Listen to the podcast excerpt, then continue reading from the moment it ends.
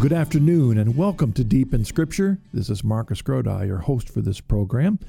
And uh, I'm hoping and praying that you are experiencing a blessed Christmas season.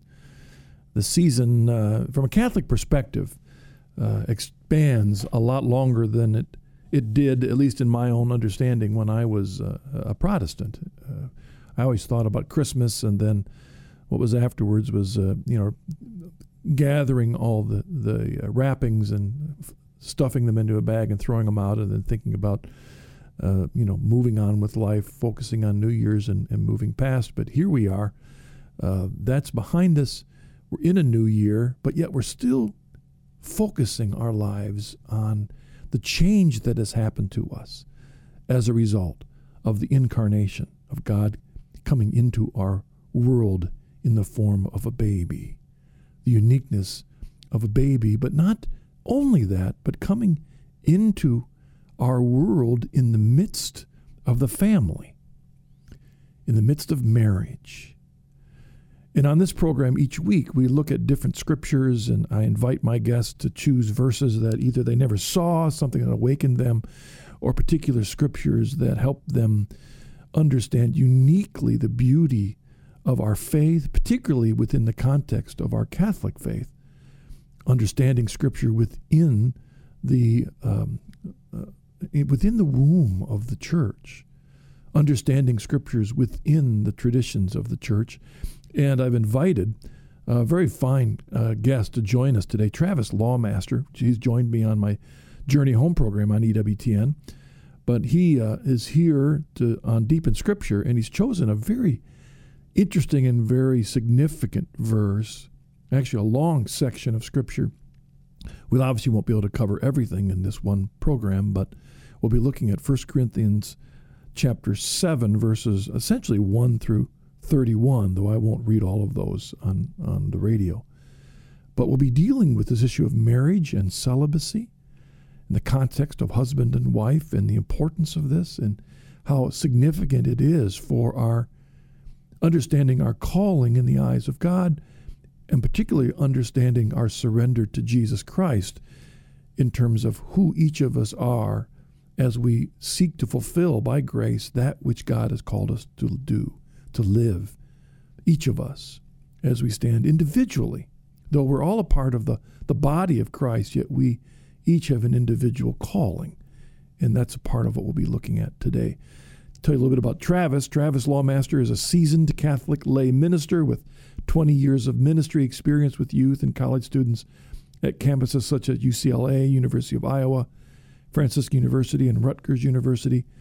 Travis holds a history degree from Loyola Marymount University in Los Angeles and a theology and Christian ministry degree from Franciscan University of Steubenville. He has also completed further graduate work in biblical and mystical theology at Fuller Theological Seminary in Pasadena, California, and Seton Hall University in South Orange, New Jersey, in preparation for his doctoral studies. Travis is the founder of a chastity and spirituality ministry called Love Pure and True, which emphasizes the connection between chastity and the soul's journey toward union with God. He is a member of the secular order of Discalced Carmelites in Philadelphia, where he currently resides, although I think uh, this bio, Travis, is a bit, just a tad outdated. Maybe when you come on in a moment, you can update us on that. But let me read you the scripture that we're looking at today. It's 1 Corinthians 7 1 through 2, then 6 through 11, and 29 through 31. And then Travis will join us after the break to d- talk about why this particular scripture uh, was the one that he chose for this program. This is Paul writing to the, the Christians in Corinth. now, concerning the matters about which you wrote, it is well for a man not to touch a woman, but because of the temptation to immorality, each man should have his own wife, and each woman her own husband. I say this by way of concession, not of command. I wish that all were as I myself am but each has his own special gift from God, one of one kind and one of another. To the unmarried and the widows, I say that it is well for them to remain single as I do. But if they cannot exercise self control, they should marry. For it is better to marry than to be aflame with passion. To the married I give charge, not I, but the Lord, that the wife should not separate from her husband. But if she does, let her remain single, or else be reconciled to her husband. And that the husband should not divorce his wife. And then verse 29. I mean, brethren, the appointed time has grown very short. From now on, let those who have wives live as though they had none, and those who mourn as though they were not mourning, and those who rejoice as though they were not rejoicing, and those who buy as though they had no goods, and those who deal with the world as though they had no dealings with it. For the form of this world is passing away. You're listening to Deep in Scripture. This is Marcus Grodi, your host and you're hearing us on EWTN, your global Catholic radio network. Do not forget to watch the Journey Home program with Marcus Grodi on EWTN. Each week, Marcus meets new guests who have journeyed to the Catholic faith from many backgrounds. Be challenged and encouraged as they witness how their love for the truth of Jesus Christ has brought them into full communion with the Catholic Church.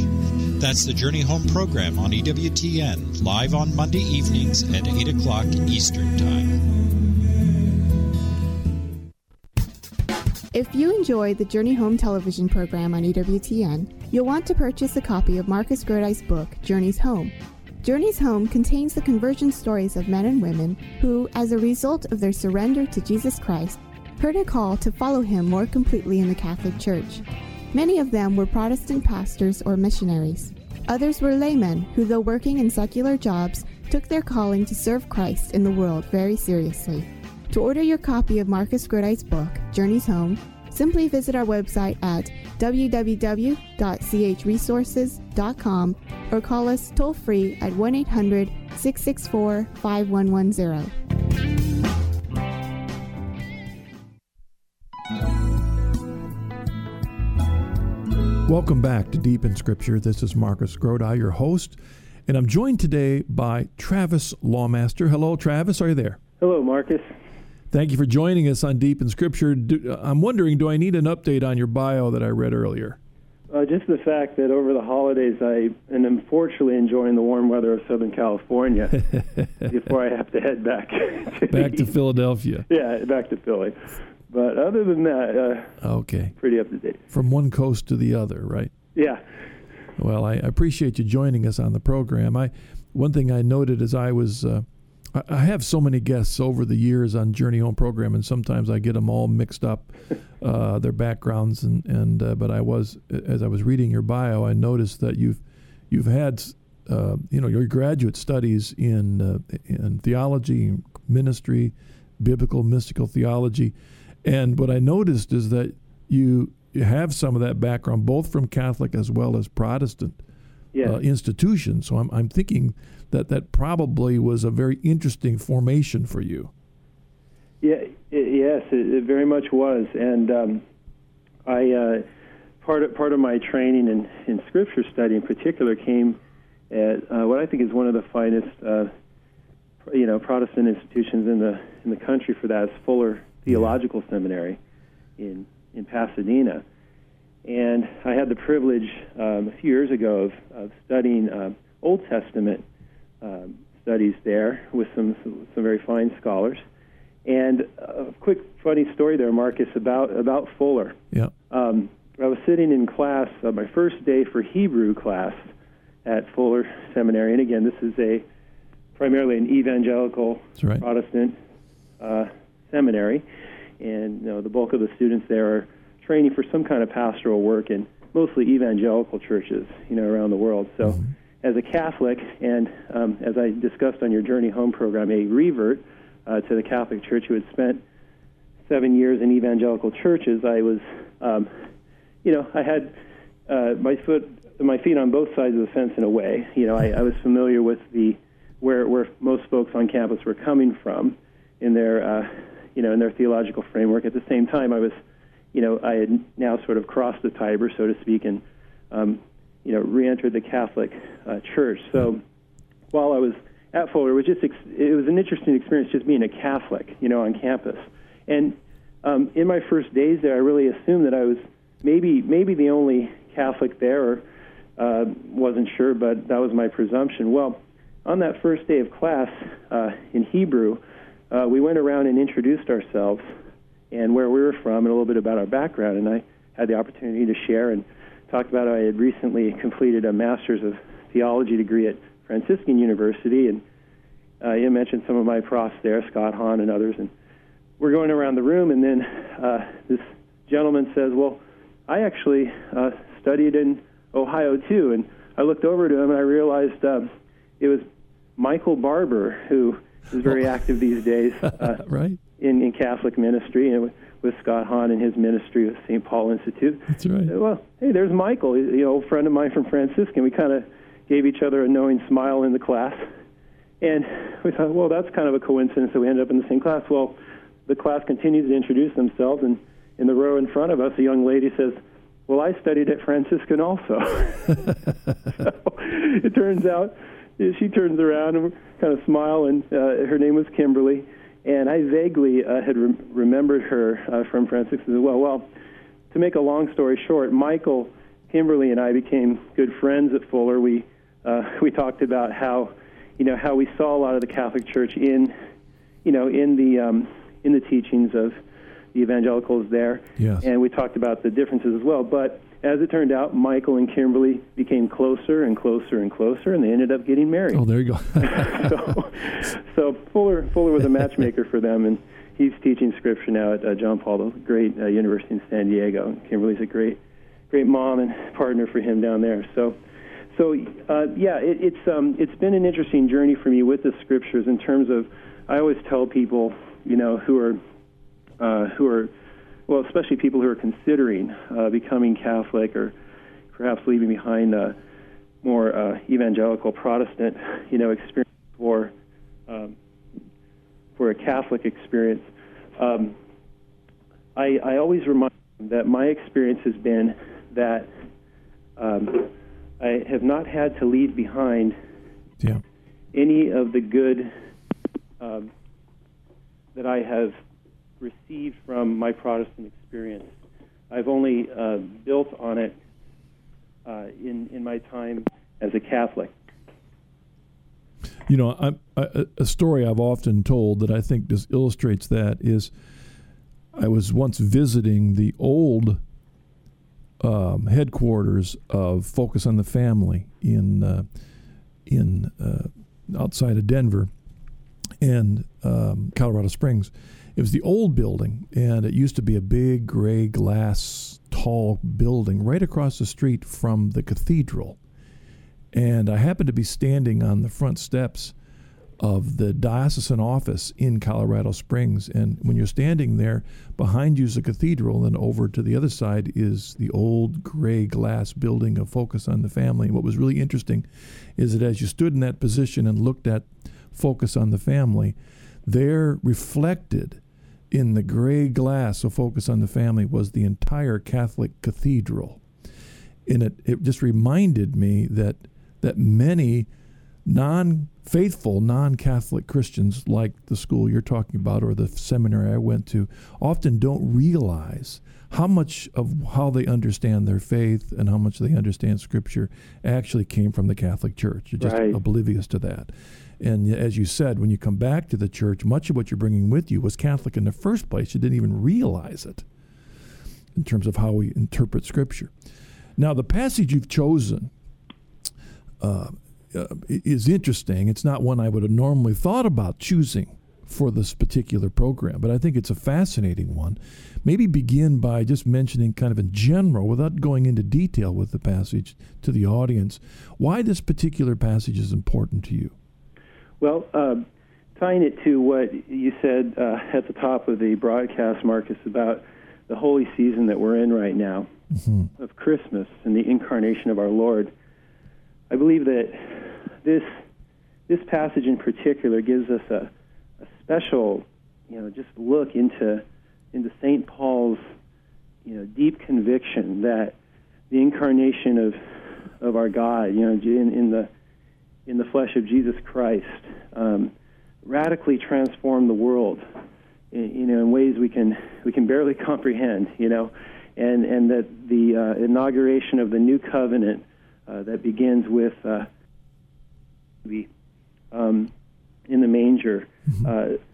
uh, uh, elevates our vision, you know, to uh, to a pursuit just um, unprecedented in human history. So, I, you know, for one thing, I, I just see a, a real connection between this passage and and Paul, St. Paul's heart and his his grasp of the incarnation, and just the radical uh, reorient, reorientation, in a way, of our of our hearts and our aspirations that came with the coming of Christ.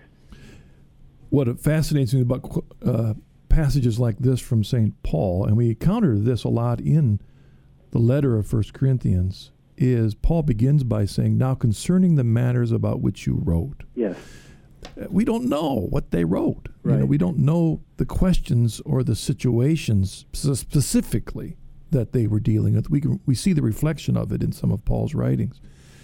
So uh, we don't know exactly the problems or concerns he was writing to, yet he responds and gives us question. He gives us answers that deals specifically with the problems and concerns that we have now here almost 2,000 years later yeah. from a different perspective, right? I mean, different problems today probably than he was dealing with in a certain sense. Or are they the same? And uh, in general, then to bring us then as an introduction to this, Travis, maybe share with the audience in an overview. Uh, what do you think it was that Paul was dealing with basically as he gave these answers to the Corinthians?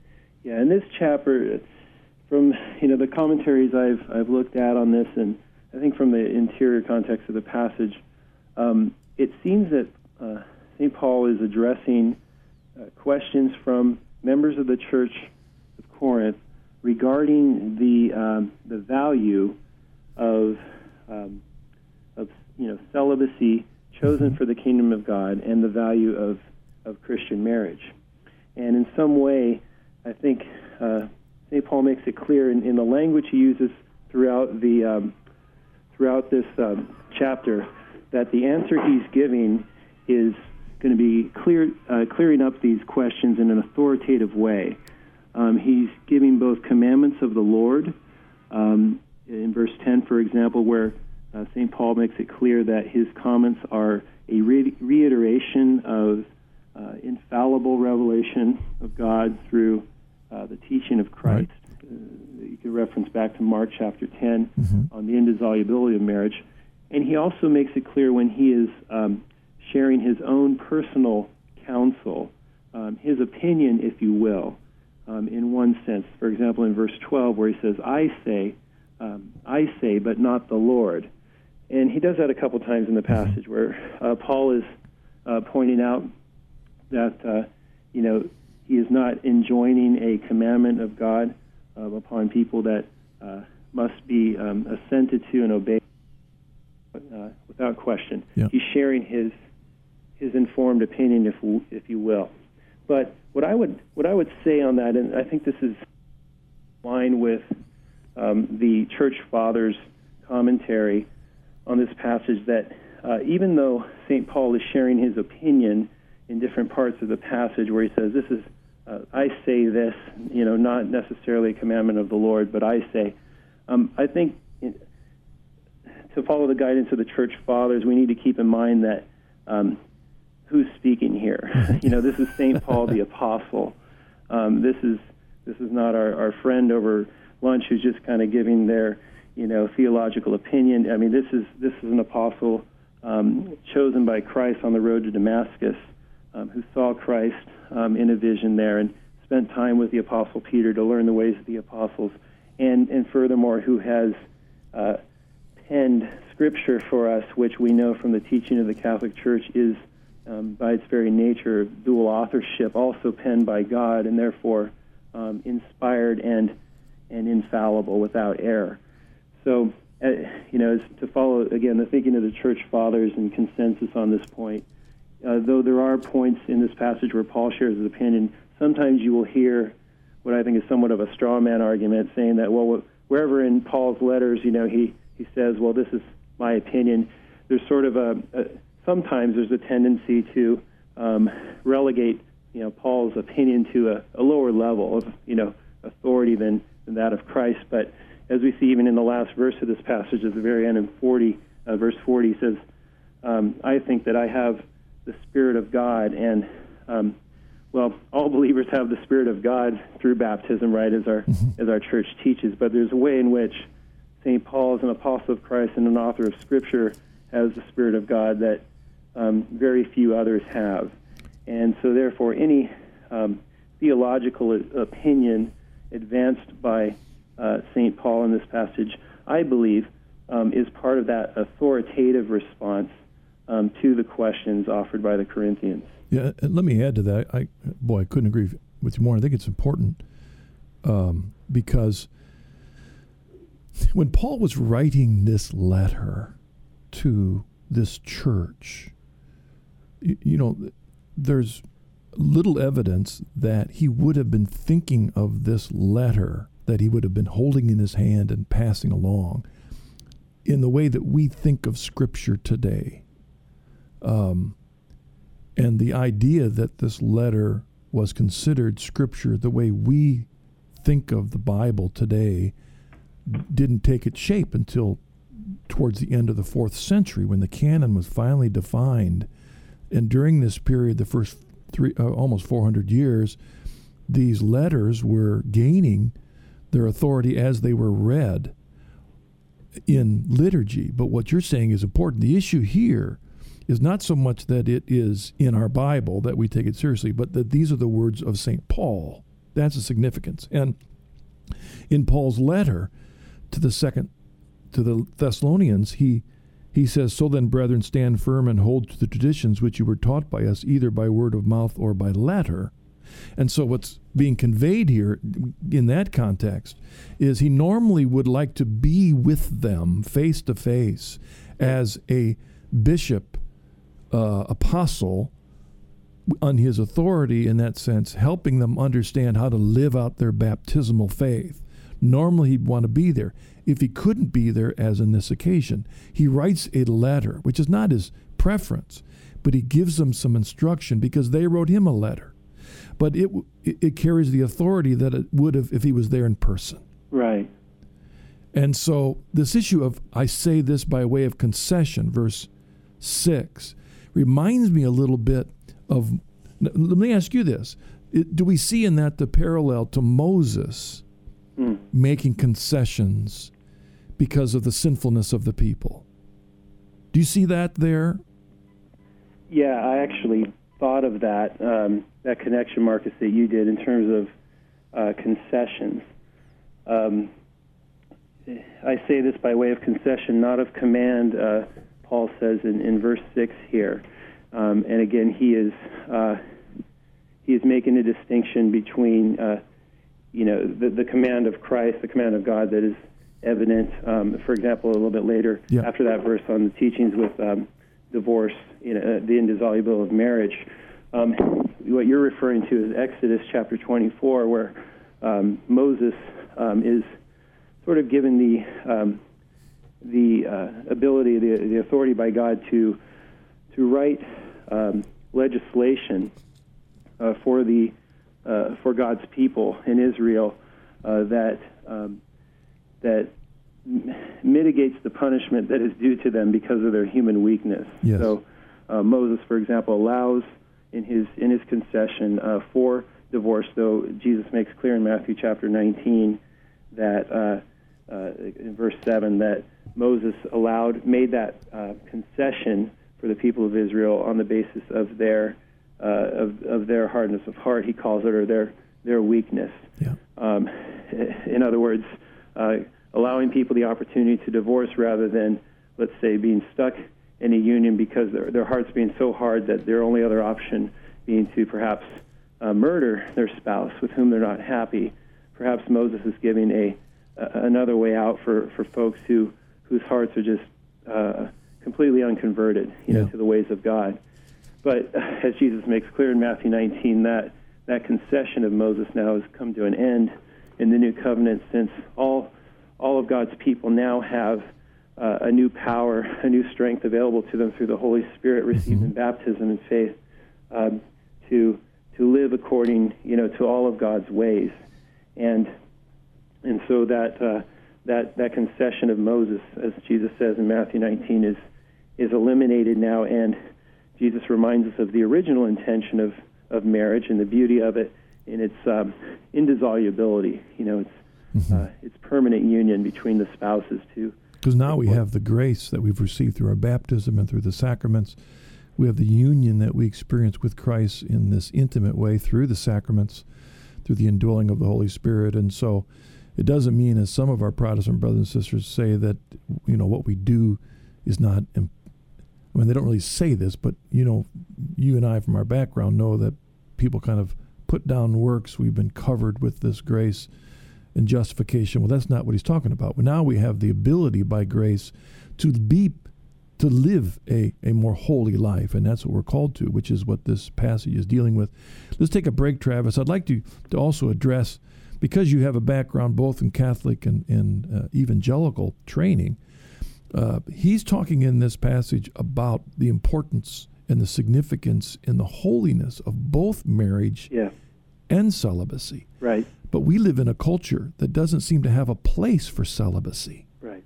Talk about that because that, uh, from our background, both you and I from evangelicals, what did we deal with this issue of celibacy? Let's talk about that in the other end of the break. Great.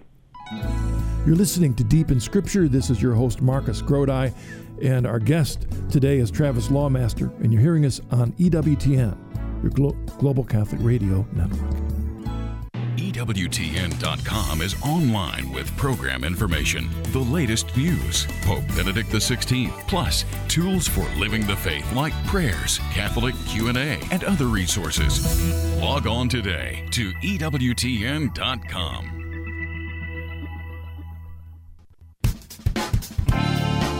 Follow the compelling journey of one man who became a Church of Christ minister and found himself entering the Catholic Church.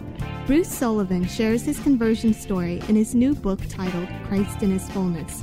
In this book, he communicates a passionate love for Christ and the inexhaustible treasures of grace found in the Catholic Church. Perhaps you too will discover the same riches in the fullness of Christ. To order a copy of this book for yourself or a friend, please visit our website www.chnetwork.org or call us at 1 800 664 5110.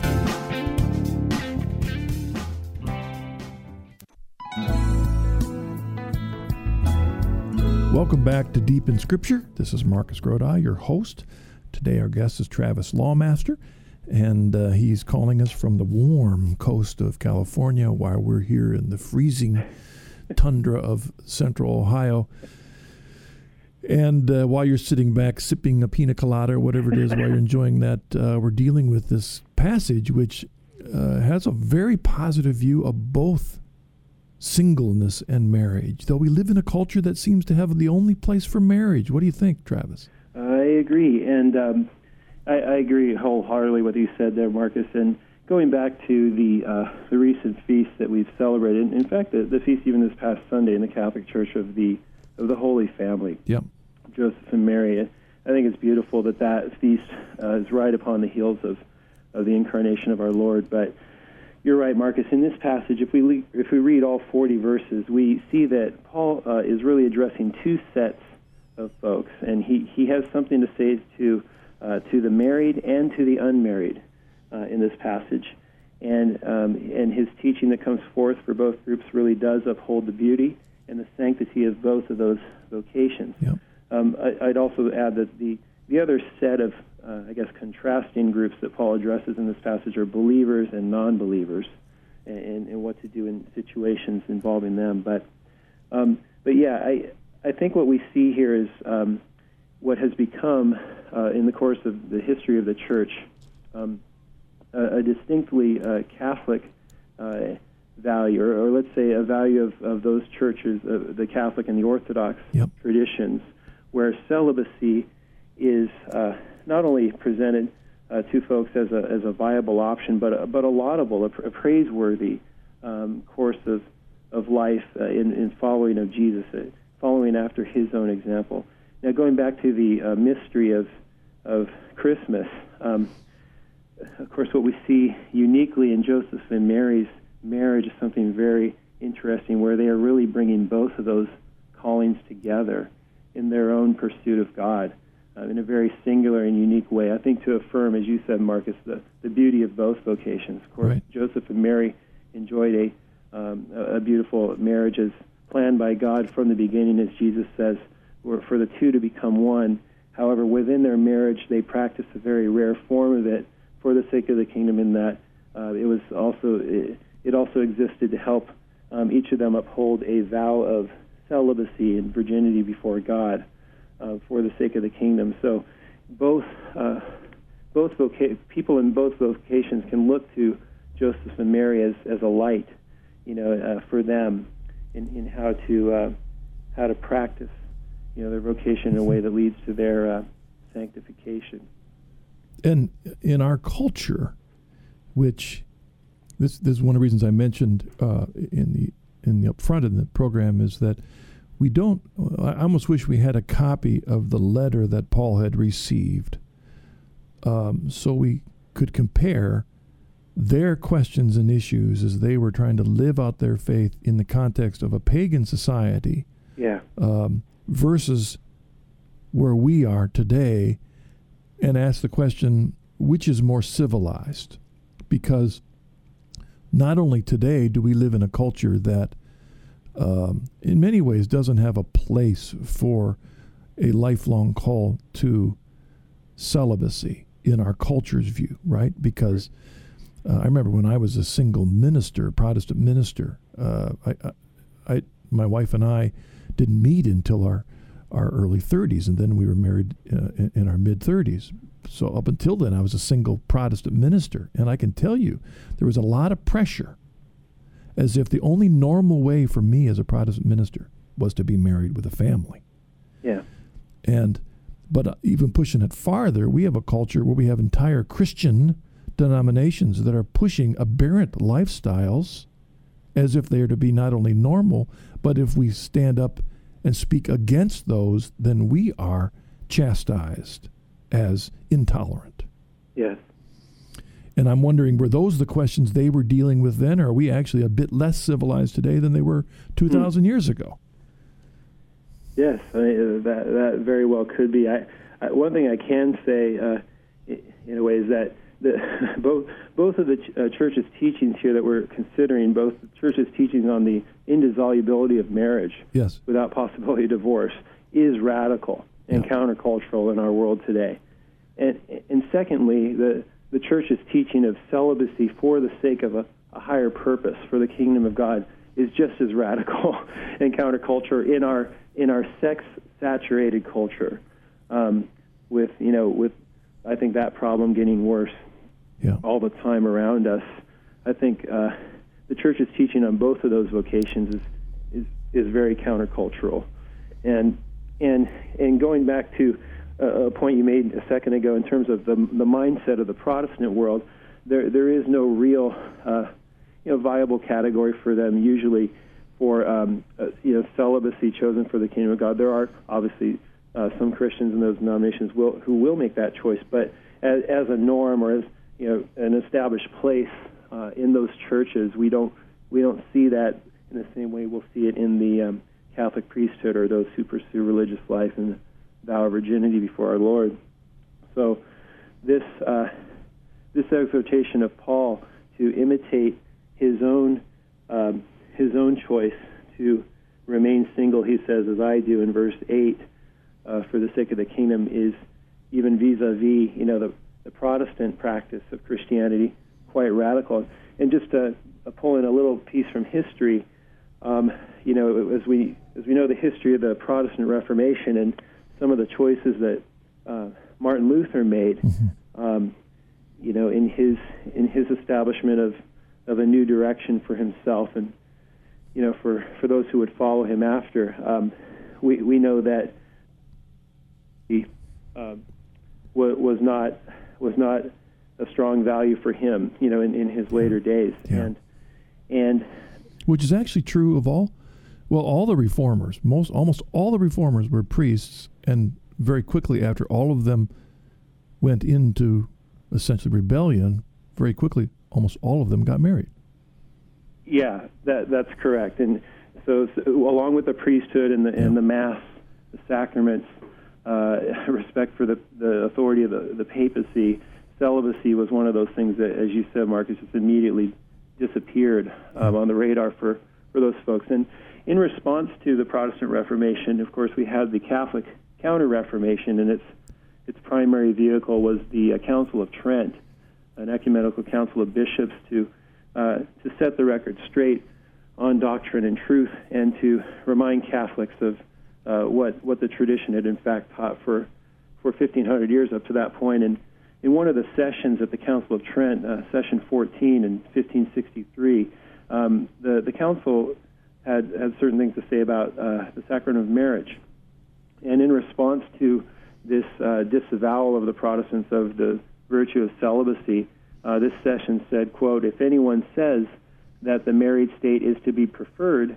to the state of virginity or celibacy and that it is not better and happier to remain in virginity or celibacy than to be united in matrimony, and then they give a quick reference to Matthew 19:11 there in 1 Corinthians 7:25, let him be anathema.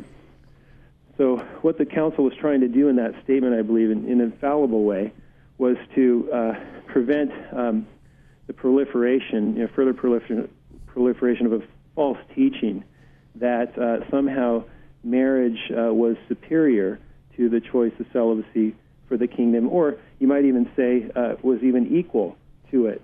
Um, and and I also believe that's what Paul, that's the balance that Paul provides for us between the vocations in 1 Corinthians 7.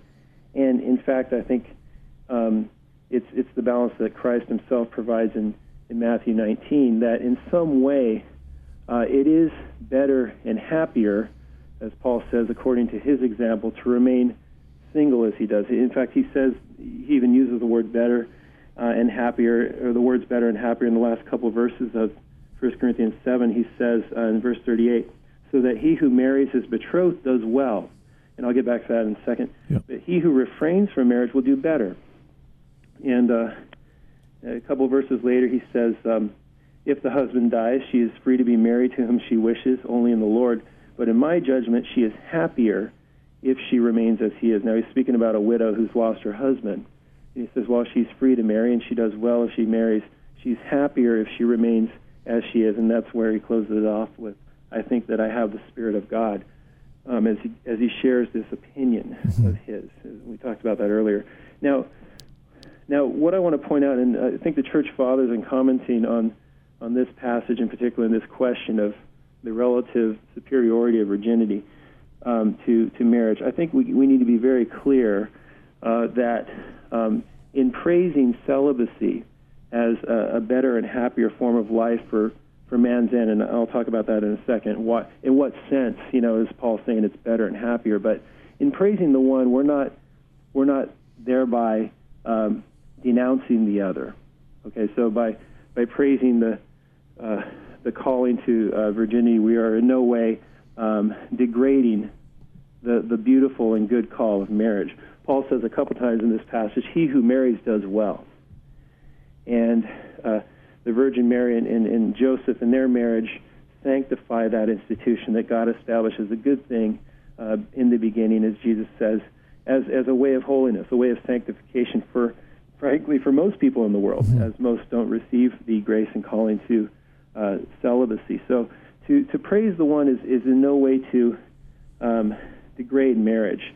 And uh, I, I just made a list of a couple things here, things that Paul does in this passage and Paul does not do. One of the things that Paul does not do in this passage, nor does the Council of Trent do in that statement I read, is it does not it does not intend to degrade marriage or lower it in any way. Um, the goodness of marriage has always been upheld by the church from you know from the time of when the scriptures were written to the present, and I think we need to we we need to keep that uh, in mind. Another thing that I think is important to add right there is that Paul is not intending, as he says in verse 35, to lay any restraint upon uh, his his audience. Uh, in other words, um, Paul understands that uh, one's choice in a state of life is a is a personal matter between them and the Lord, and it's a it's a it's a personal calling tailored to the to the gifts and the ability and the you know that really the destiny God has for each person, and each person needs to discern that calling prayerfully you know, with God and, and hopefully with very good spiritual direction in the context of a of a sacramental life, you know, in union with the church. And, um, and you know, let me just throw in there, Travis. That, yeah. That's very interesting. You point those out because in the history of of non-Protestant Christianity, you see the ex- the other extremes have happened, where one the reformers particularly often uh, raised marriage superior over above celibacy, degraded the idea of celibacy, and on top of that, you see a lot of, especially authoritative type Christian sects who believed, as they abandoned, of course, the authentic authority of the Catholic Church, who believed that they had the authority to choose whom their members should or should not marry. Right. Mm-hmm. And to the point where the Gnostics, for example, the, the earliest uh, heresies in the church forbade marriage uh, because mm-hmm. of the uh, the unfortunate um, invasion of the Manichaean mm-hmm. error mm-hmm. into their into their theology, which is that um, somehow the the things of this world, you know, the things that are uh, pertain primarily to our bodies and the material world, and including marriage and marital relations, are somehow defiled um, as being part of uh, you know the, the lower world, and and what one needs to do is to escape the lower world to achieve a, a purely spiritual existence is to renounce all things uh, material. And there have been uh, all kinds of heresies throughout church history. In, in the Middle Ages, for example, where uh, uh, enforced poverty, material poverty, was enforced upon its members uh, to uh, to an extreme that was out, you know, outside of the, the mainstream of the church's teaching. At other times, it's been uh, an overemphasis on on celibacy without regard to, as I think St. Paul makes very clear here, the the special gift mm-hmm. given, the special grace that's needed to live it. Uh, and Paul really, um, of, you know, uh, provides protection from that error. I think in this passage where he says, uh, frankly, you know, if, if one uh, understands oneself and one is not able uh, to embark upon this particular vocation and calling, one should uh, certainly, not, you know, not do so, and that they should enjoy the good of marriage that God has made available to them in, in that, you know, in their particular condition. So I think Scripture, you know, always does provide the the antidote to these errors. Um, but what I what I would propose is that you know on the other side of that coin, and I think as we were saying earlier, um, in in this current con- in the current context we're in in our world and the oversaturation of of sex is eh, where sex has in many ways become uh, an idol an idol of the culture, an idolatry that uh, many pursue. That that I think Paul's Paul's words about uh, the the excellence of, of virginity and, and the way in which it is better than marriage in some ways uh, need to be uh, looked at, and, and, and it does constitute a very a countercultural and radical call. Mm-hmm. But I, I, wanted to uh, I wanted to talk about that point uh, for a moment. You know, in what sense you know does Paul mean that uh, it is uh, better and happier to remain as he is, as he said, you know, to remain mm-hmm. single? Well, you know, he does mention in verse 32, for example, that I want you to be free from anxieties. The unmarried man is anxious about the affairs of the Lord, how to please the Lord, but the married man is anxious about worldly affairs, how to please his wife, and his interests are divided. And then he goes ahead and repeats the teaching for the woman. So he's making the same point again in the next few lines, but just addressing it to the woman instead of the man there.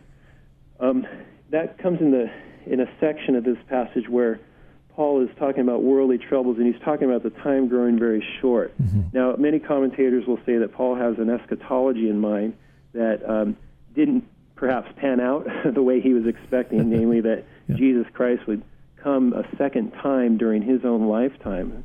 Uh, the parousia of our Lord, the second coming, would take place before Paul um, saw physical death.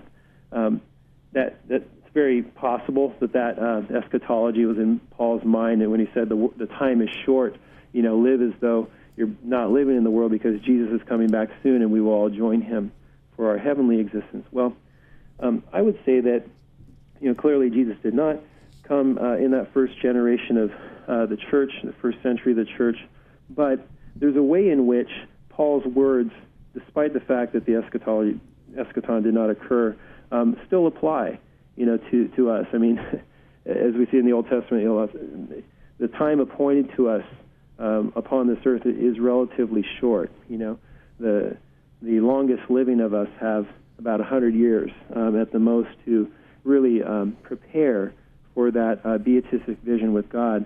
And that, in fact, is, is the vision that Paul has in mind when he says, um, this basically, this world is a preparation for the next. And picking up on that, you know, the church fathers and St. Thomas Aquinas, for example, in the Summa Theologica, in their discussion of the contemplative life, the life of prayer and the life of meditation upon the truth of God and the beauty of God that will be uh, consummated and fulfilled in our beatific vision of God in heaven. Uh, the contemplative life is really a preparation for our souls uh, for that encounter with God, which is what ultimately, as Aquinas says, we were made for. And there's a consistent uh, stream of thought in, in the patristic church, in the early church, in the medieval church, uh, and into the early modern church of, of um, just a, a, freeness for them to say that, as, as Aquinas says in, uh, I think it's question 182 of the second part of the second part of his Summa, that the um, contemplative life or the life of prayer is is more excellent. It's it's superior yeah. to the active life, and he he roughly speaking attributes uh, the love of God and you know and the life of as Paul says in this passage, you know, uh, focusing in a single-minded way on the things of the Lord. Um, this this life of primarily prayer and then service and love that flows from prayer um, is superior to the active life, which we're also called to, um, which is love of neighbor uh, primarily, as, as Aquinas and the Fathers say. And so when Paul says this life is better, what he's saying is that, you know, we're, we're called to both. We're called to love God and love our neighbor. But there's a way in which uh, love of God is primary, and, uh, and, and our love of neighbor is really built upon our prayer life. It's built upon our love for God and the time we're able to spend with God, mm-hmm. so that out of the abundance of that union with God that we can achieve in this life, and some saints have guided us all the way up to what they call transforming union with God, and Teresa of Avila and John of the Cross and other mystics. But that our, our love of neighbor is perfected uh, to the extent that our love of God uh, increases and, and moves towards perfection.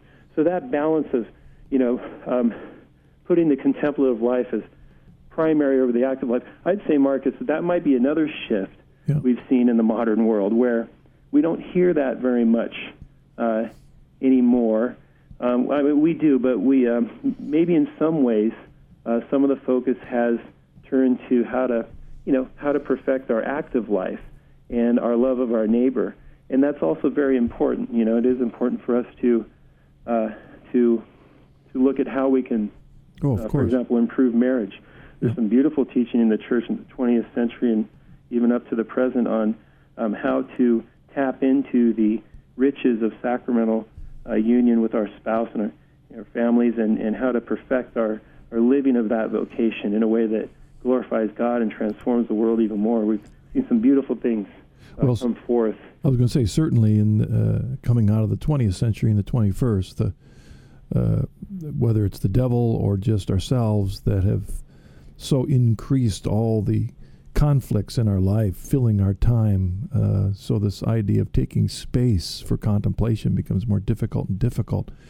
We're going to take a break. When we come back, uh, uh, two things I'd like you to do because obviously we can't cover everything in the passage. One, of course, I want you to talk a little bit about your uh, uh, your ministry. Mm-hmm. You know, love pure and true. Make sure you let the audience know a little bit about that. But also, uh, I'm thinking about verses seven through nine. In other words, how does a person discern? Because Paul says, but each has his own special gift from God, one of one kind and one of the other. To the unmarried and the widows, I say it is well for them to remain single as I do. But if they cannot exercise self control, they should marry. For it is better to marry than to be aflame with passion. In those verses, we kind of have both almost seemingly opposite criteria for determining is it God's call that I'm trying to discern, or do I look at whether I can control my passions or not to determine which life God is cho- calling me to live? You see where I'm getting at? Yes. When we get back from the break, I'd like to address that. Okay. You're listening to Deep in Scripture. This is your host, Marcus Grodi. I'm joined today by Travis Lawmaster, and you're hearing us on EWTN, your Global Catholic Radio Network.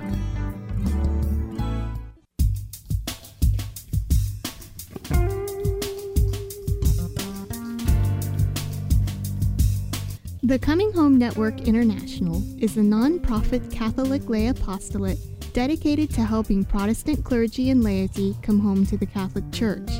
It was founded by Marcus Grodi, the host of this program, as well as the Journey Home television program on EWTN. If you are on the journey and interested in learning more about the Coming Home Network International, or know someone who's thinking of becoming Catholic, please visit our website www.chnetwork.org or contact us at 1 800 664 5110.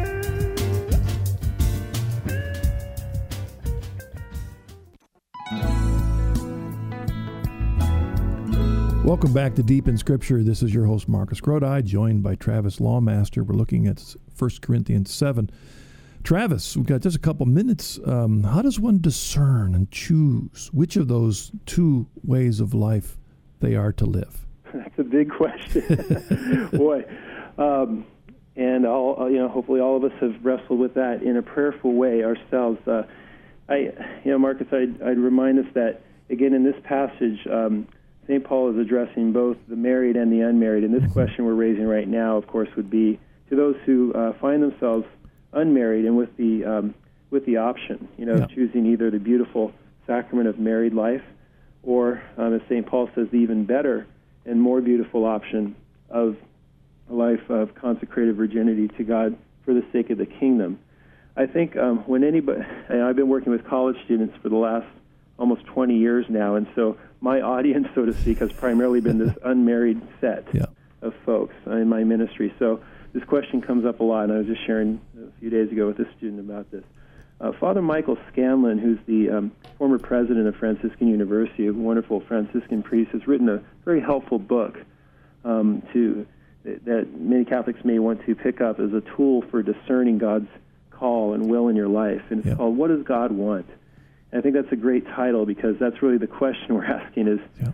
you know not so much what what do I want to do with my life, but what does God want for my life? What is His will for my vocation, and how am I to image His um, presence in this world?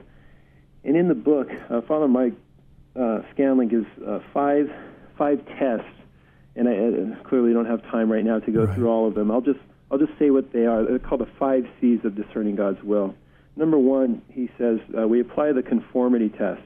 Is my proposed path, and let's say in this case, my proposed vocation, in conformity with how the church has taught throughout the ages, both in scripture and tradition.